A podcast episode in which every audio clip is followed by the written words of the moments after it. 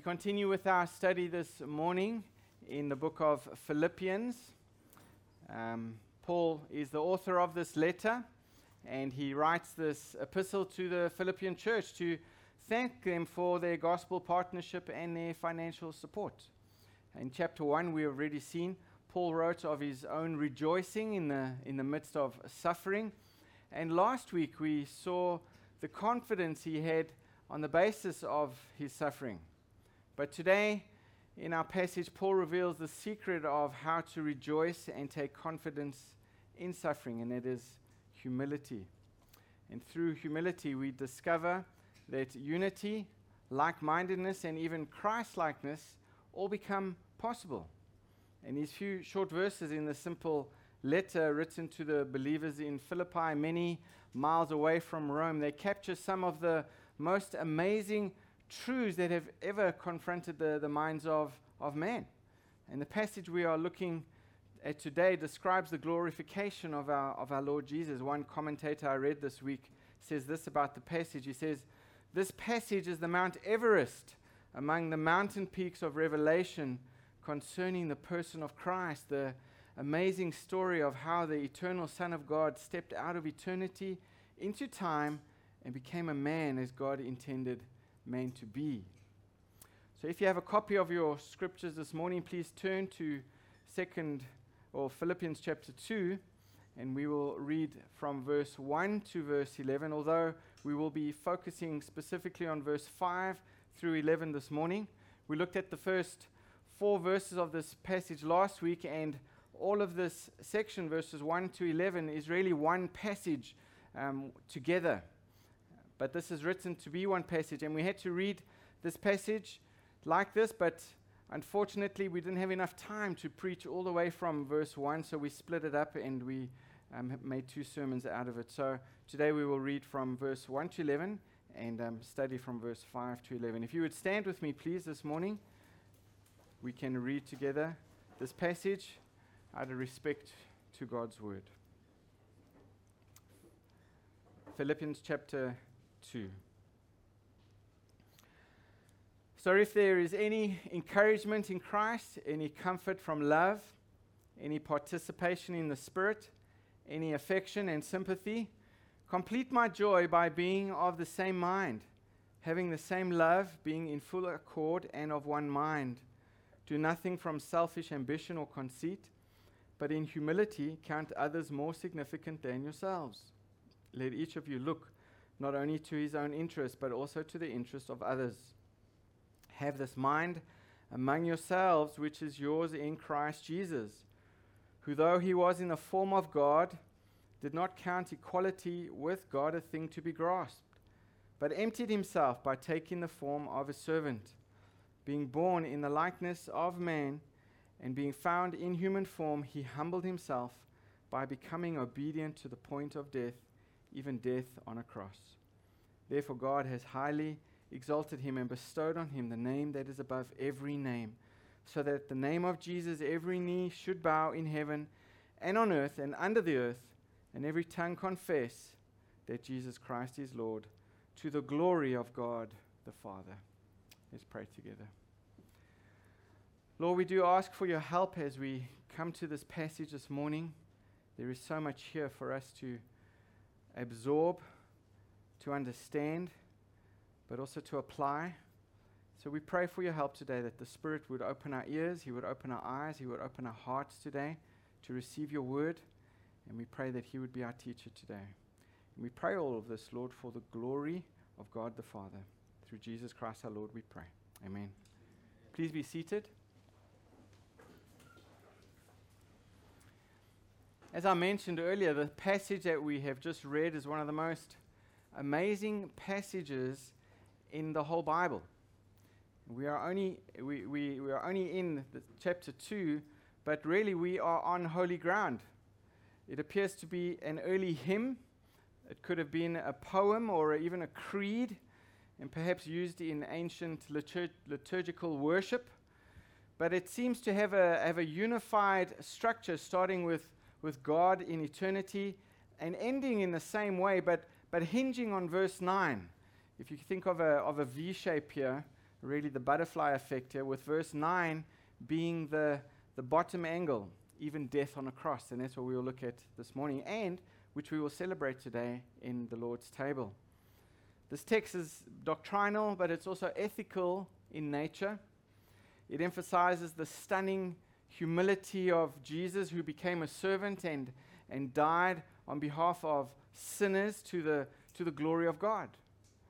As a result of his resurrection, as a result of his death on the cross, he is now exalted as the, the true king. He is our savior, but he is also a pattern that we see that we are to follow.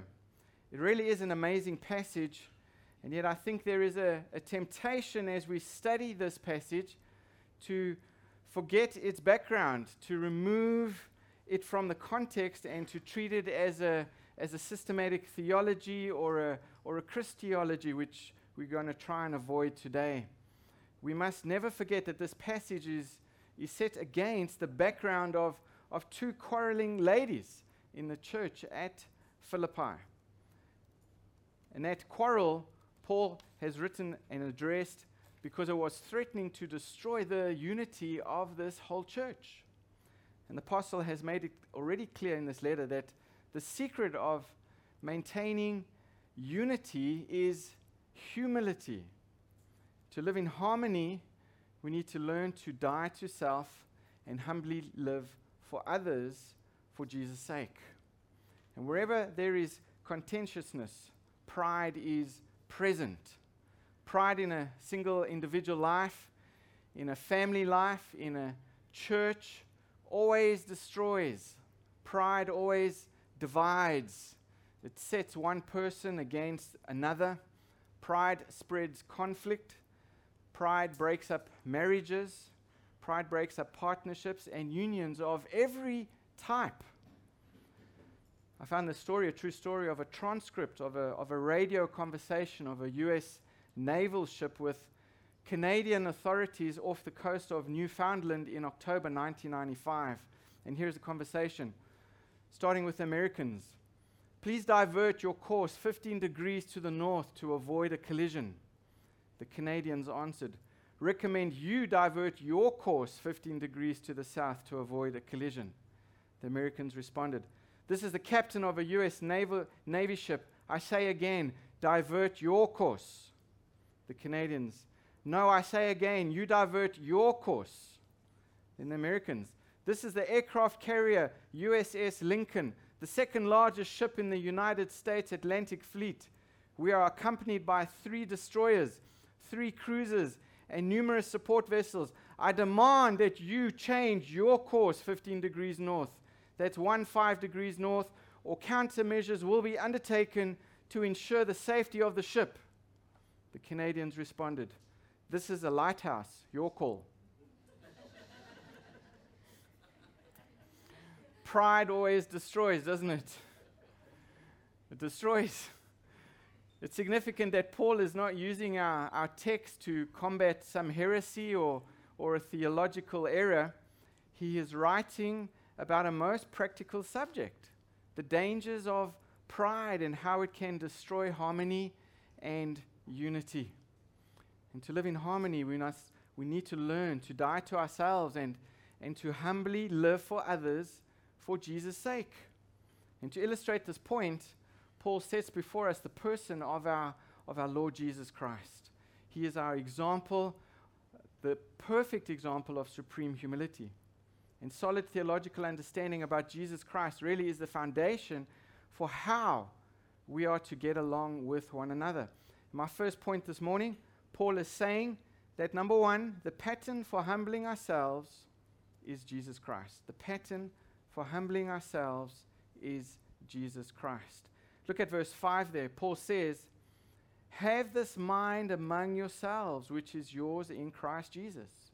If you have a King James version, it says there, "Let this mind be in you, which was also in Christ Jesus." Notice the word mind that is used there in that verse. It's used four times already in these two chapters. Look back at Philippians chapter one. Look at verse twenty-seven.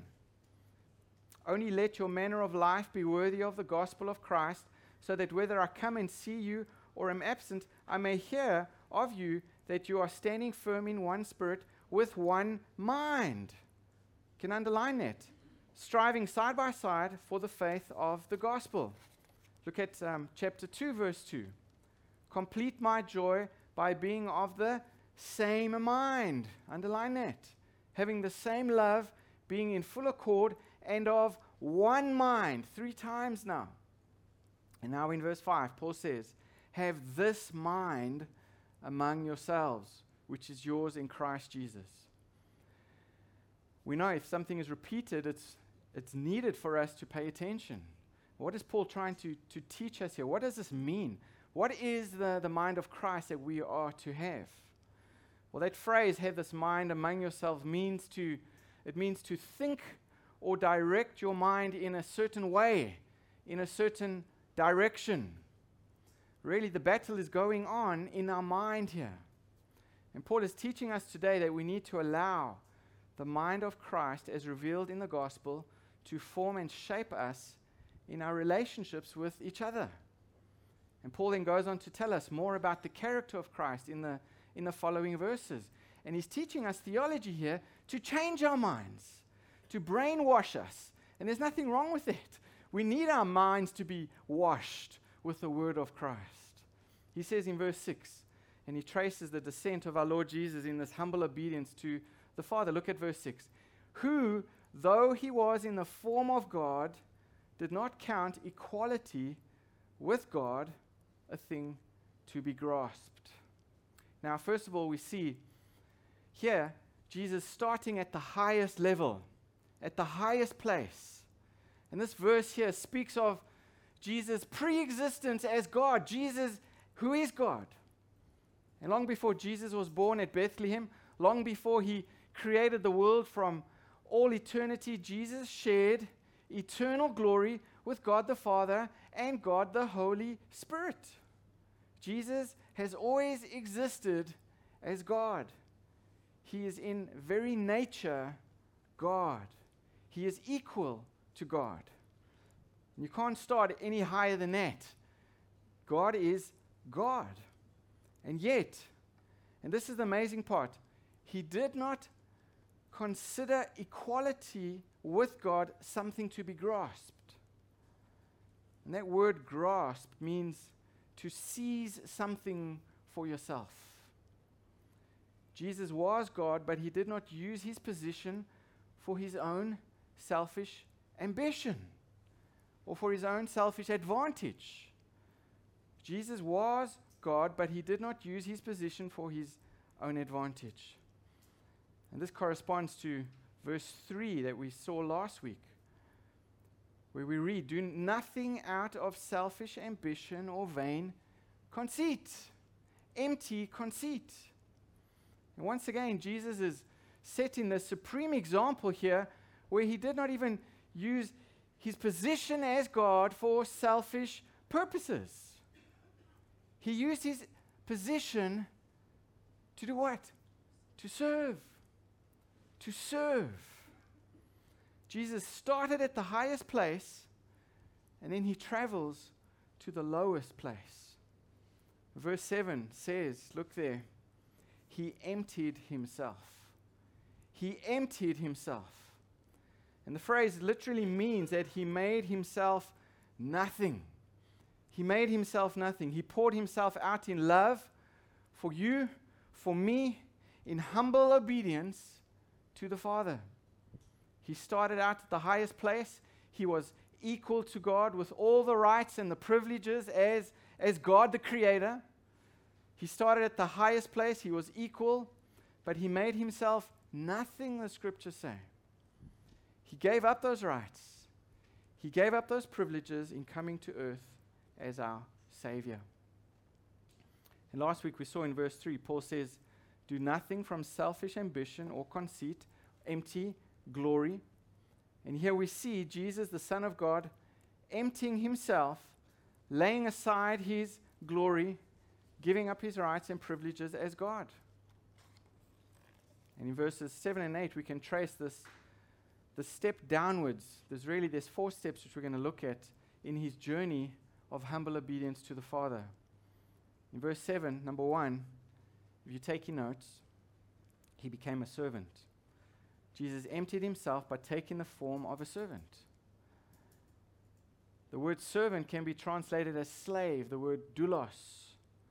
And what is a slave? A slave is someone who has no rights. One of the early Greek writers wrote that whoever is permitted to do whatever he wishes is a free man, and whoever is not is a slave. They have no rights. Jesus took the attitude of a servant. He took the attitude of a slave, and he said to the Father, "Not my will, but yours be done." We just saw in verse six that Jesus is in very nature God. And now we see that he took the nature of a servant. This doesn't mean that he stopped being God. He just added, really, servant to his resume. In taking the nature of a servant, Jesus did not cease being God, but rather he gave up his rights as God in order to become a servant. In the words of D A Carson, Jesus became a nobody. He made himself nothing. He willingly gave up all of his rights and took the very nature of a servant. Jesus demonstrated this in a powerful way at the Last Supper, when he removed his outer clothing, got on his knees, and washed his disciples' feet. And Paul says your attitude should be the same as Christ Jesus. Rather than clinging to your own privileges and rights, you should humbly serve each other in love. So that's the first step downward for Jesus, was becoming a servant, submitting himself to the Father's will and willingly giving himself in humble service to others. Secondly, back to verse seven, it tells us that he became a man.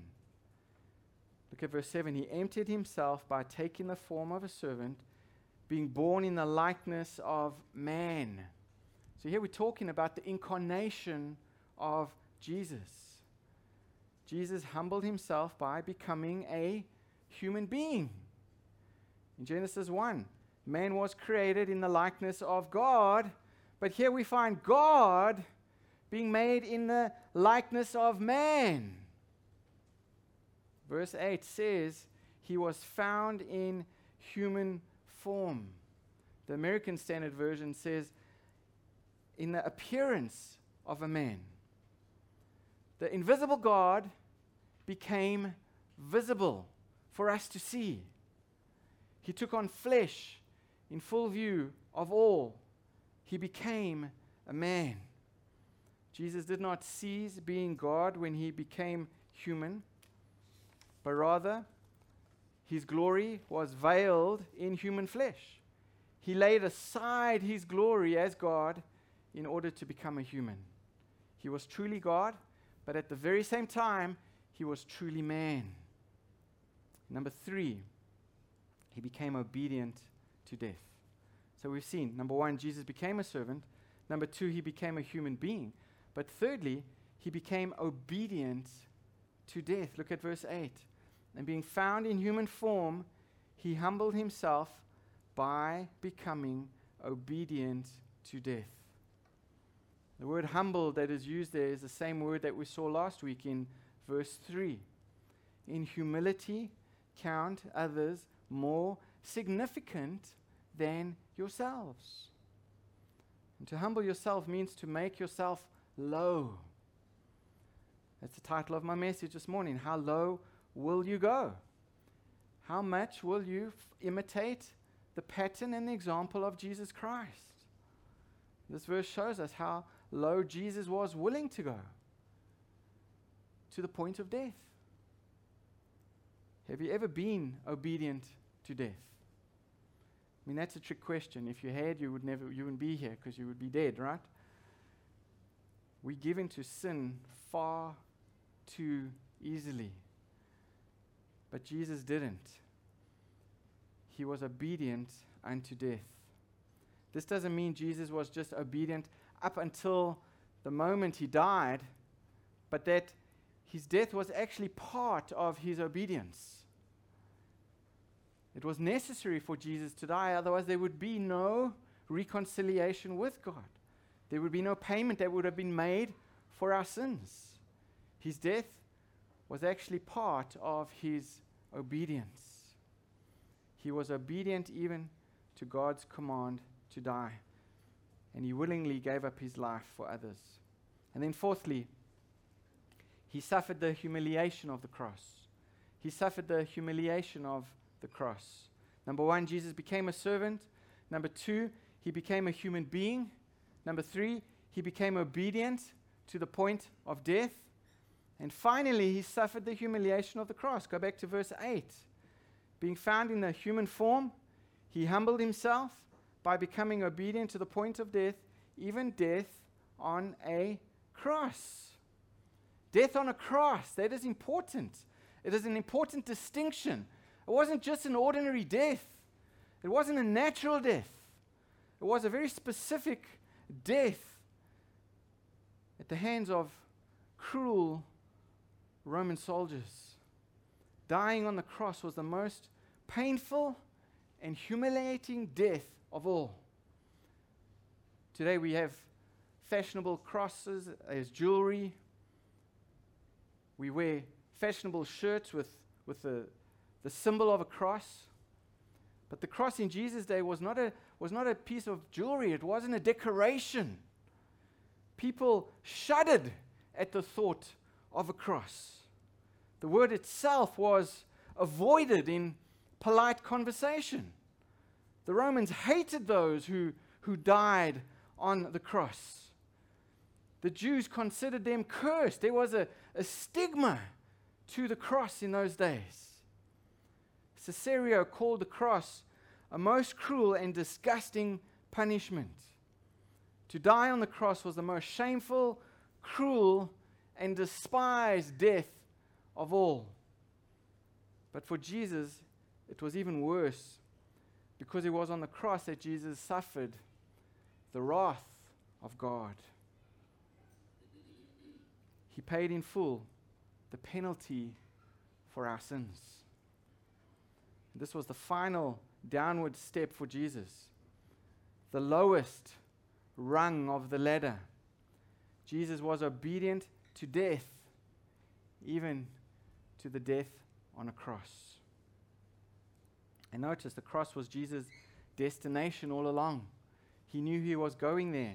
He planned to go there. It wasn't a surprise. All the other steps down the ladder were simply necessary to get to this point, to get to the cross. The cross was the heart of Jesus' mission. The cross is the heart of the very gospel. Apart from Jesus' death for us on the cross, there would be no salvation. Apart from Jesus' death for us on the cross, there would be no hope of eternal life. Jesus had traveled from the highest place right down to the lowest place. There was no place lower the Son of God could go than the death on a cross. He is the only man who ever lived who didn't have to die. He was sinless. He said so himself. I lay down my life of myself and I take it again. Jesus wasn't killed. He laid down his life. And though he was nailed on a cross, and although he gave himself up to death, he never had to die. He voluntarily gave up his life. No one could take his life. And it tells us here in this passage, he became obedient. Remember this passage, folks, when you're talking with your friends about the death of Christ. He became obedient unto death. Underline that passage so you know where to go to show them this amazing truth. Even when Jesus was born, he knew this is where he would end up. His whole life, he lived under this shadow. He was misunderstood. He was opposed by his loved ones all the days of his of his childhood. He lived under the constant insinuation that he was an illegitimate child. And when he came to the end of his ministry, he was deserted by his friends. He was betrayed by his, his own disciples. He was handed over to spitting and mocking and to the terrible Roman scourging. And the crowning indignity of all came when he was stripped naked and he was nailed to this cross. to die as a, as a common criminal, to die as an outcast of society. As Paul said, to die on this cross. Remember that Paul writes to his friends at Philippi. Remember that when you feel tempted to assert yourself, or you feel tempted to withdraw from others, or you feel tempted to break the bonds of fellowship and, and unity, remember what Christ did for you. Remember that with humility comes the willingness to bear injury, to put up with insults, to accept the cost of another's wrongdoing. And this is the place to which the Lord Jesus came. And the startling thing is that the lowest place to which he came is the place for you and I to begin. This is where we need to begin. The death on the cross is where we belong, the place to which he came. I read a story of a well-known preacher who came to a town where he knew a lot of Christians with whom he had met before and he had enjoyed wonderful fellowship with. But he noticed that one man who had previously been active in the church wasn't there. And he asked about him and he was told, "Oh, this man, he got on his high horse about something and he won't come anymore." They said they tried to talk with him and persuade him to come back. And they admitted where they thought they were wrong and they asked for forgiveness, but he still wouldn't come back to church. And they said they thought he was just a stubborn old mule. And the preacher said, "Well, I'll see what I can do." And he went to visit this man's house, and as he came up the front steps and he knocked on the door, he heard the back door slam.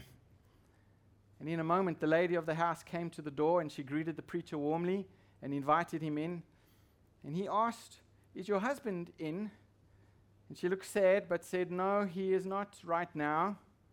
And the preacher said, "Oh, I hope he'll be back. I'm just in town for a little while, and I did so want to have fellowship with him." "Well," she said, "I think n- I know where he is. I'll send one of the children. Maybe they can find him."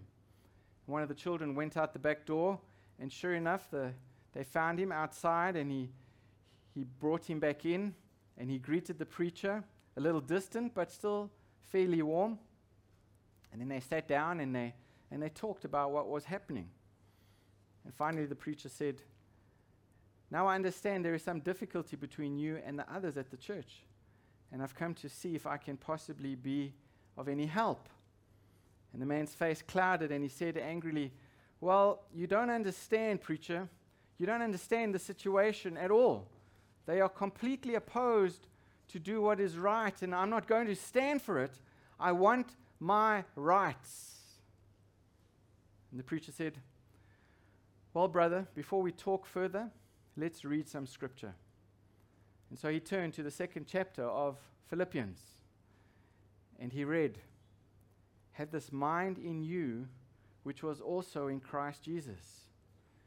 And then he read the description that Paul just gave us of the willingness of our Lord to leave all that was his by his right as God in order to take on the form of a human being, to humble himself, to take all the indignity, to take all the pain and all the heartache of human sin to the point of the cross where he would die. And when they finished, the man sat there with his hands over his face, and after prayer he remained that way.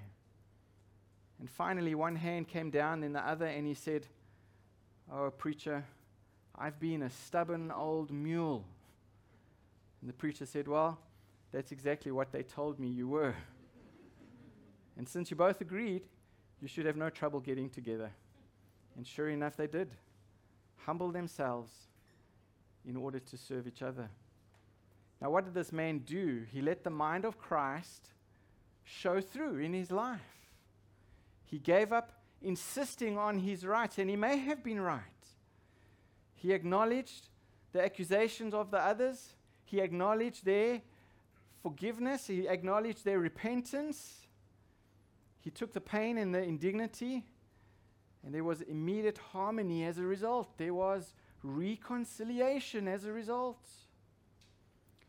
Now, I'm not preaching to anybody here today that I know of that are going through any quarrels. Maybe you are. Maybe there's some problems that are going on, maybe even in your marriage. But this message is not intended to simply stimulate our intellect.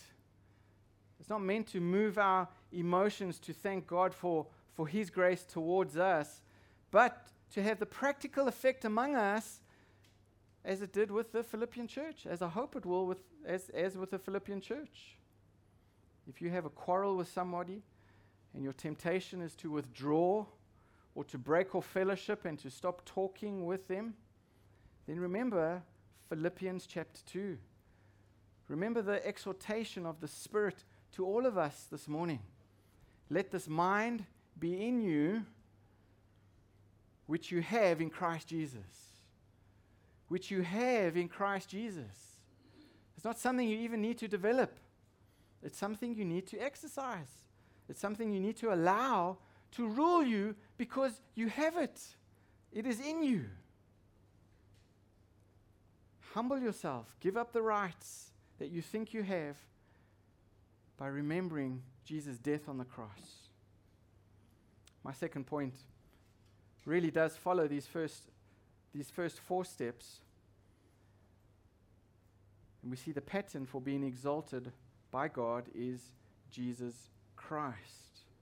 We see in verse nine. Look there in verse nine.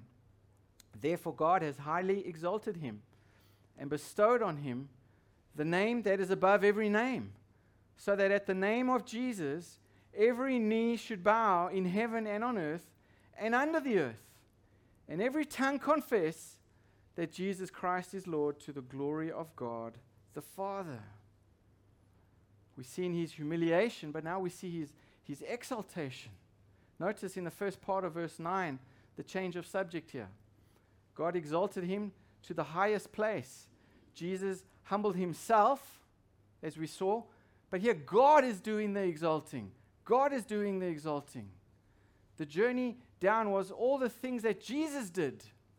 But the journey back up is all the things that God the Father did. Jesus humbled himself, God exalted him. It is always this way with humility, isn't it? We have a choice. We have a choice. You can do the humbling, and you can let God do the vindicating, let God do the exalting, or you can do the exalting and let God do the humbling. Pride comes before a fall, right? Jesus humbled himself, and he let God do the exalting.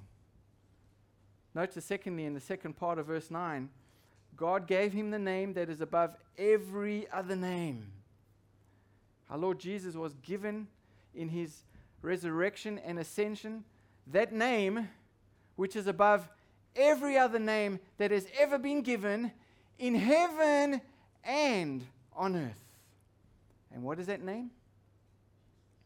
Every, every Jew reading this letter would know immediately what Paul was referring to. That name. That name is Yahweh.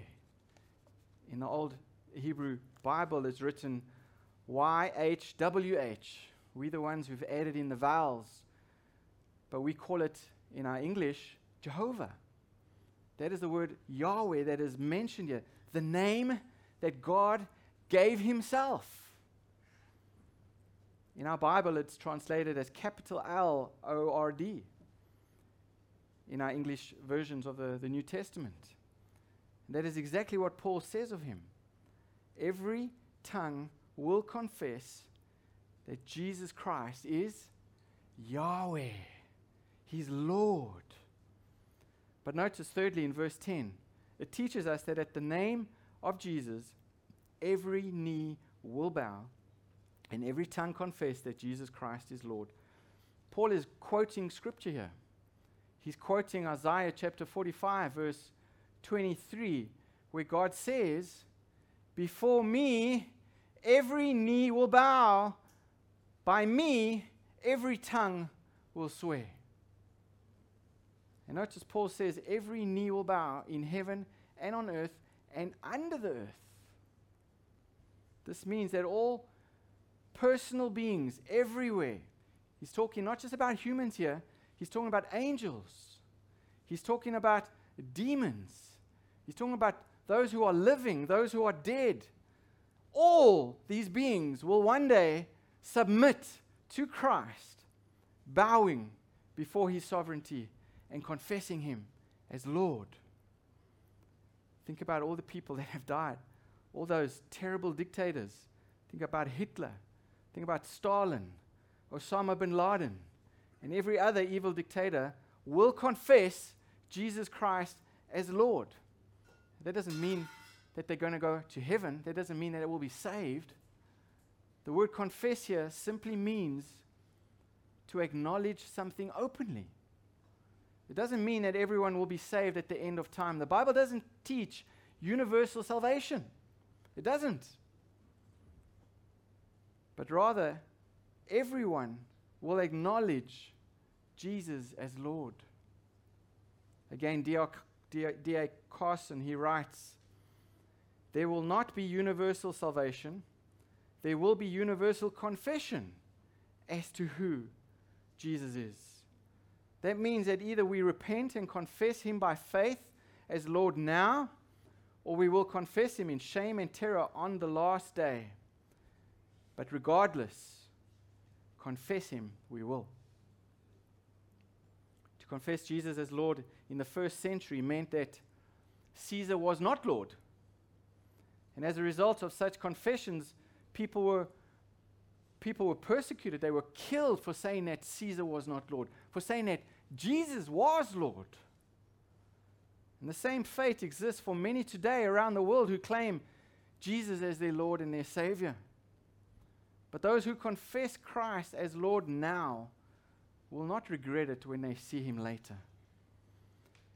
And contrastingly, those who refuse to bow to him now will wish they had. In short, you can bow before Jesus now, or you can bow later in a place called hell. But one day, everyone will bow before him and confess him as Lord. Nearly one hundred years ago, Charles Spurgeon wrote the following. He said, I cannot conceive it possible for anyone truly to receive Christ as Savior and yet not receive him as Lord. One of the first instincts of a redeemed soul is to fall at the feet of the Savior and gratefully and adoringly to cry, Blessed Master, bought with thy precious blood, I own that I am thine, thine only, thine holy, thine forever. Lord, what wilt thou have me to do? A man who is really saved by grace does not need to be told that he is under solemn obligations to serve Christ. The new life within him tells him that. Instead of regarding it as a burden, he gladly surrenders himself, body, soul, and spirit, to the Lord who has redeemed him, reckoning this to be his reasonable service. So take a moment now to acknowledge the Lordship of Christ in your life. It is only your reasonable service to do so. Everyone will acknowledge the Lordship of Jesus Christ to the glory of God the Father. As we conclude this morning, let me leave you with three application points. Number one, there is no task too small to do for Jesus. When you choose the path of humble obedience as Jesus, as Jesus did, no task is beneath you to do out of love for Jesus and your neighbor. We are called to serve each other in love. We are called to live in harmony. In order to do that, we need to die to ourselves. And we need to humbly live for others for Jesus' sake. We have a wonderful opportunity during these summer holidays, especially while the home groups are, are, are stopped for a while, to invite people to our homes for a dinner, to invite people to our homes for coffee, to get together with people and to serve them, and to use hospitality as a means of grace to build up the body of Christ. I encourage you to do that. I challenge you to do that this summer. Number two, there is no obedience too difficult that God requires. Can I say that again? There is no obedience too difficult that God requires. Jesus humbled himself and he became obedient to death, even death on a cross. With Jesus as our example, there is no obedience too difficult that God requires. Hold on, Pastor, you don't understand my situation. You don't understand how difficult it is for me to live with my spouse. You don't know how difficult it is with my family. How does God expect me to, to do this? Jesus humbled himself and became obedient to death, even death on a cross. Along with the command, God will give you the strength to obey. He will give you the strength to obey. There is no obedience too difficult that God would require from you. Number three, there is no reward so sweet as that which God gives. Jesus humbled himself. God does the exalting. Jesus showed the ultimate obedience, and he received the ultimate reward from God himself. And we can't outgive God. We need to humble ourselves in the sight of the Lord. And the Bible says he will lift us up. Jesus is the supreme example of humble obedience because he started from the very highest place and he journeyed to the very lowest place. No one has ever traveled further than Jesus on this road to humility because no one has ever started as high or went as low as Jesus did. And God calls all of us today to have the same attitude as Christ did. God calls you to step out of your comfort zone. God calls you to let go of your, your rights. And God expects you to humbly serve each other out of obedience to God.